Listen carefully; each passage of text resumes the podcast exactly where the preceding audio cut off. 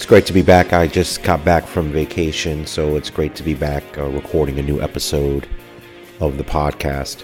It's been a little bit since episode 13, so I'm going to get it right into this. I'm actually pretty annoyed about what's been going on in politics. And I'm not talking about annoyed with politicians, not that I'm not annoyed with politicians, but uh, forgive my uh, voice, of course. I've got a little bit of a stuffy nose, so I probably sound a little bit different than normal. But I wanted to get on and kind of go on a little bit of a rant. I'm a little bit annoyed. I just read about Mitch McConnell being accosted in a restaurant while he was eating with his wife. And obviously, earlier this year, Sarah Sanders, Sarah Huckabee Sanders was accosted in a restaurant while she was eating with her family. Now, I'm not about to go into a rant about attacking officials in the Trump administration. This is not about that. Uh, this is going to be the second pillar of my discussion of politics on this podcast. I know when I interact with other people regarding politics, their take for me is, well, we love the sports and the movie aspect, uh, not so much the politics and not so much my podcast. They just don't listen to political podcasts, period. But let me just basically repeat what my podcast is going to be in the realm of politics. I do talk politics, but it's basically from two distinct positions. If you listen to episode 10, I discussed the Supreme Court nomination of Brett Kavanaugh and the intelligence community as it relates to, uh, at the time, people getting their credentials revoked. In that case, it was the former head of the CIA, James Clapper, and his criticism of President Trump basically resulting in his credentials being pulled. And I talked about how polarization has affected both of those issues. If you listen to that podcast, I also said the other thing I'm going to discuss is voter engagement. So, what I mean by that is voters engaging in the process of electing our officials who represent us, whether it's at the local level, the state level, or the federal level. So, the reason I'm going to circle back to the two Trump administration officials that were accosted in restaurants where they're eating and how it angers me, not because they're Republicans, but because it's first of all nonsense. It's kind of the same people that rant on Twitter or make calls anonymously or criticize behind either a microphone, including even a podcast like myself or other people, but don't engage in the process. This is what's really got me angry. And on this episode, we're going to talk about voter engagement because I'm going to actually call out you and call out myself. Voters are real chatty about how crappy Congress is, how they hate President Trump or others who hated President Obama or any president that's in office. Everybody is real chatty and full of opinions about how the political system is broken and, and, and, and just basically ranting and raving about how terrible it is. And not that some of those those criticisms are invalid, but I would challenge back to all of us as voters. Let's take the politicians out of it for a second. So the people that accosted Mitch McConnell, they don't like Mitch McConnell. Okay. That's fine. Nothing wrong with that. Then vote him out. If you don't like who's representing your state because this this incident occurred in his home state, then vote him out.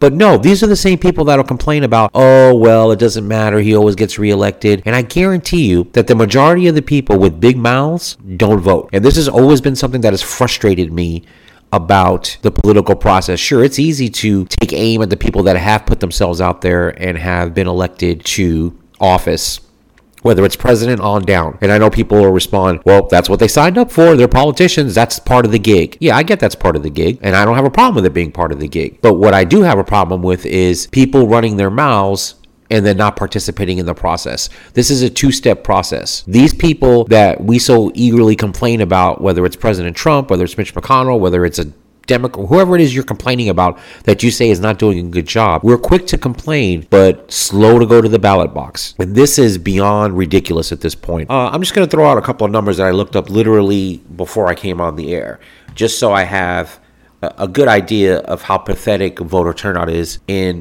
one of the greatest democracies in the world. So in 2010, which was a midterm election, so you had Obama elected in 2008. 2010 was a midterm election. So we had 42% of the eligible voters vote in that midterm election. So that's going to be not presidential elections. So you're going to probably have a lot of state governors, um, amendments on on to state constitutions, congressmen and senators, all up for re-election during the midterm. So not all of them, but certain amounts of them. 42%. So we couldn't even hit 50% of eligible voters. Okay. So let's round it down to 40% for the purposes of making this argument easier. So for every four people that voted, it was four out of 10. So four people voted for six other people. That's cool. That's that's great. So basically, we couldn't even uh, get 50%, which is still pathetic. If you look at other nations around the world, especially in Europe, they have 70, 80, and 90% voter turnout. 42%. So you get what you deserve. Props to the 42% that showed up, but what about the 62% that are gone? Or excuse me, the 68%, I'm sorry. 68% of eligible voters chose not to participate. That's ridiculous. I'm sorry. This is this is a voter issue as much as it is a politician issue. So if politicians going in already know that 68% of eligible voters are not even in the game, what do you think they're going to do?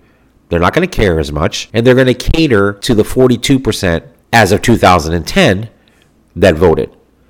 So let's move to 2014, which was another midterm. We're going to skip um, 2012 presidential election. 2014 midterms was even lower. Not only was it lower, it was the lowest turnout since World War II. That's what I said, the lowest turnout since World War II. So 2014 midterms is the middle of the second Obama term. 37% of eligible voters voted in the midterm. So again, you have Senate seats up for grabs, House of Representatives seats up for grabs, and then of course state and local elections, governors, like I said in the previous statement. So it went down. It couldn't even stay the same. 37%. So 63%, excuse me, yeah, 63%. I'm having trouble doing math tonight. 63% of eligible voters didn't vote. That's right. 63% of eligible voters did not vote in the 2014 midterms.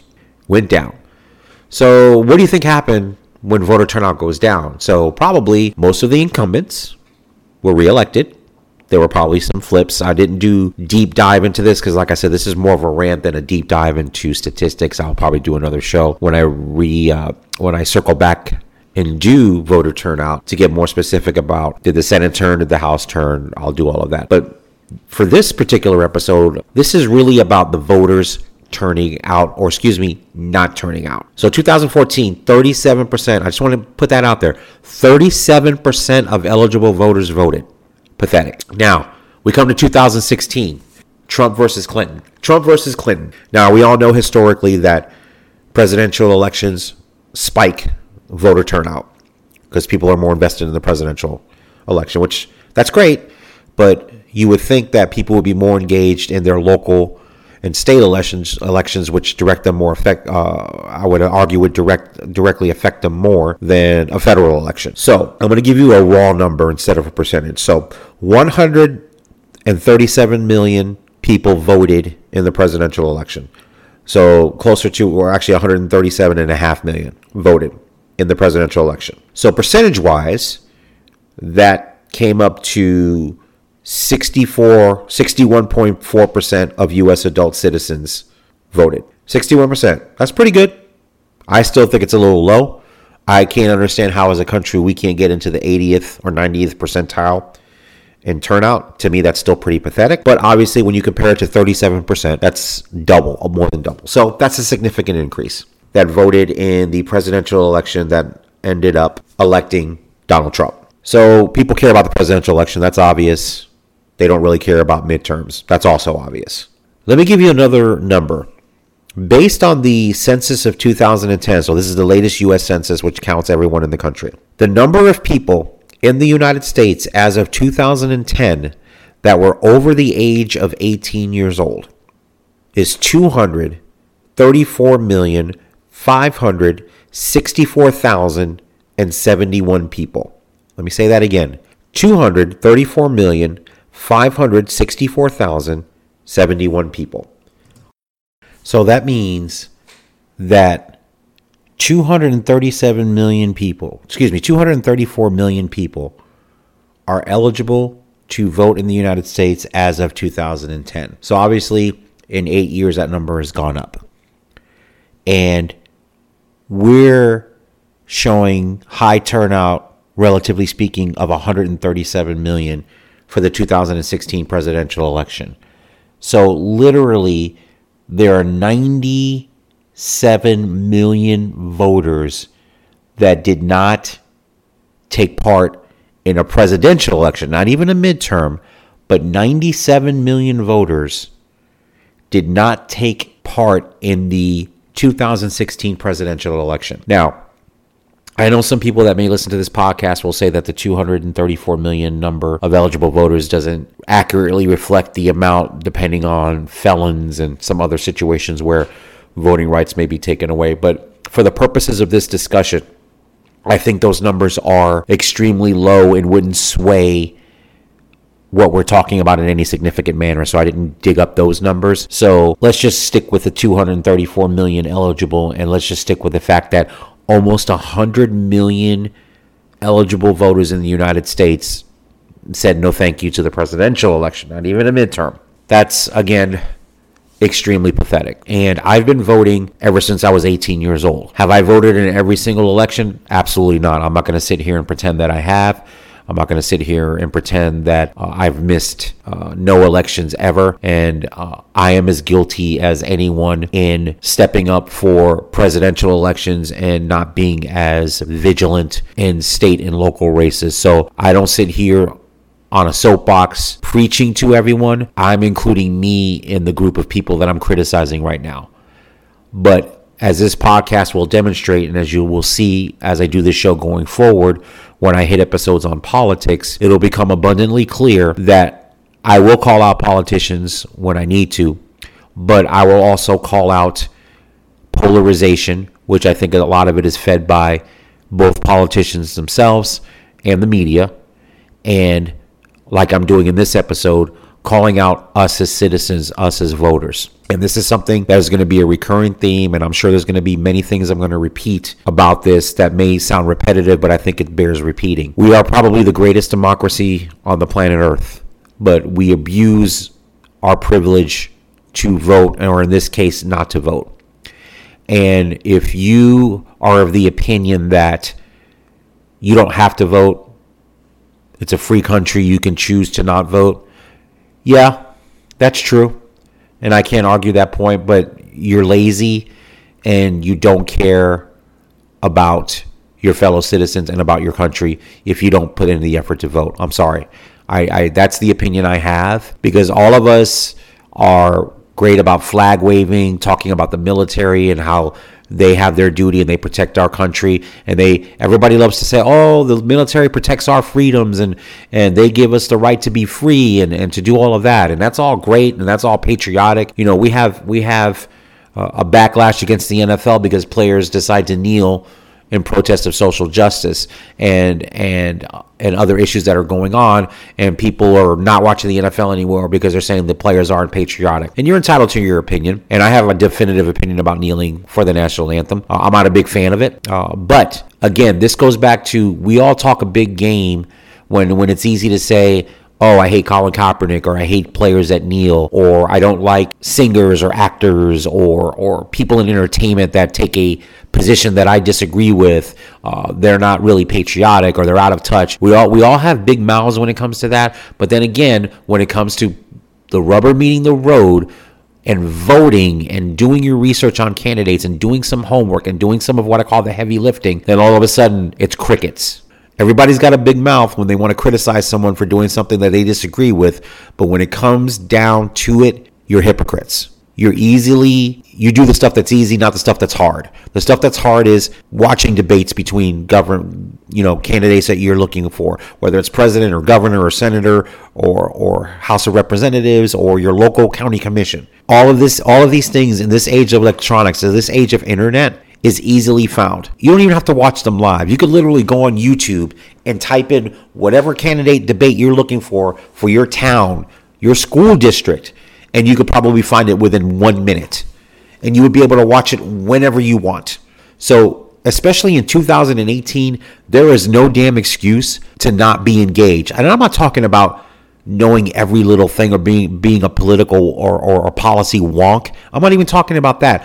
I'm talking about just doing the basic. You know what? There's a governor's debate in my state uh, tonight. Let me let me take let me check it out, or let me at least look at some of it to see what policy positions each candidate takes, and let me see which candidate I agree with more. And then going beyond that, I have I happen to be a big critic of the two party system that we have now. Other countries around the world have three, four, five, six, seven, eight, nine different political parties. So who knows what would happen if we had more political parties that would participate in this process? I don't know what the perfect number of parties would be in the United States. I don't know if it would be nine or four or five, but I definitely am not a fan of just having two options. But again, that's the system as it is now. And the bottom line is the voter engagement is just not good enough. And we, as citizens of the United States, should take this duty seriously. There are so many countries around the world that don't have the opportunity to participate in this process to pick their leaders. And the fact that a great majority of us are nonchalant about this is disappointing to say the least. Uh, so hopefully we'll see what happens with the midterms coming up here. But it's something I will definitely continue to talk about. I do think we need to challenge both our politicians and the voters. Thank you for listening to today's episode. I know it's a little bit off the beaten path. I usually am more prepared for each episode, but just again got back from vacation and read the story regarding Senator McConnell being accosted, and it just kind of sprung me into this direction to go on this kind of rant regarding voter engagement. Plus, I did want to touch upon that particular topic because I had mentioned it briefly uh, in other podcasts, specifically in episode 10, but uh, did not really have an opportunity to get into it. So I wanted to do it now. As I stated, uh, before in this episode, I will get more into voter engagement and kind of more into the numbers on voter turnout. Like I said, I just wanted to give you a cursory view of how inadequate the voter turnout is in both national and state and local elections, but more importantly, between midterm and federal. So again, I hope you enjoyed the episode. Uh, please uh, subscribe to the show. Let me bend your ear podcast. We are on Twitter. I'm not Twitter. That's social media. We are on iTunes, Google Play Music, Stitcher, TuneIn, and Castbox. Uh, so if you have any one of those platforms, please subscribe to the show there. As I always say, if you do listen to the show on iTunes, please rate and review the show. Uh, that's a very important way you can help the show reach a wider audience. And I'll always throw the suggestion out there if you don't listen to the show on iTunes, uh, if you listen to it, or if you have an Android phone, if possible, if you do have an iTunes account on your laptop, if you could go on your laptop and review the show from there. Again, iTunes places a huge importance on rating and reviewing. I do know other platforms do as well. I'm not as familiar as how important that is, but at least I know for a fact that it is important on iTunes. So if you could do that, I would highly appreciate it. If you have any questions about the show, you can always email the show at bendyourearpodcast at gmail.com. Uh, please follow me on Twitter at bendyourearpod. I just uh, hit 850 followers, so thank you for that. I am also on Instagram. That handle is also Bend Your Ear Pod. And if you can, subscribe to the YouTube channel. That is under Let Me Bend Your Ear Podcast. The website is www.letmebendyourear.com. And I look forward to talking to you very soon. Take care and I hope everybody has a great week. Thank you.